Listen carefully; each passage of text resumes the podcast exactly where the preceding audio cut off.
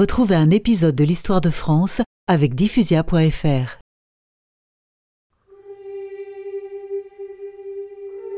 En l'an 800, le jour de Noël, dans l'église Saint-Pierre de Rome, le pape posa la couronne impériale sur la tête du fils de Pépin.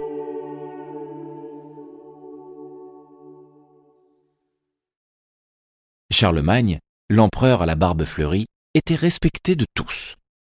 À sa cour d'Aix-la-Chapelle, il recevait les ambassadeurs des pays les plus lointains.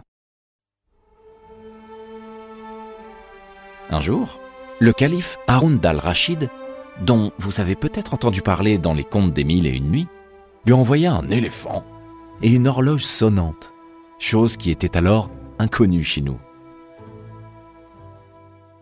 Charlemagne n'était pas occupé seulement à faire la guerre. Il s'appliquait aussi à gouverner sagement. Il n'aimait ni les ignorants ni l'ignorance. Et il s'entourait d'hommes savants.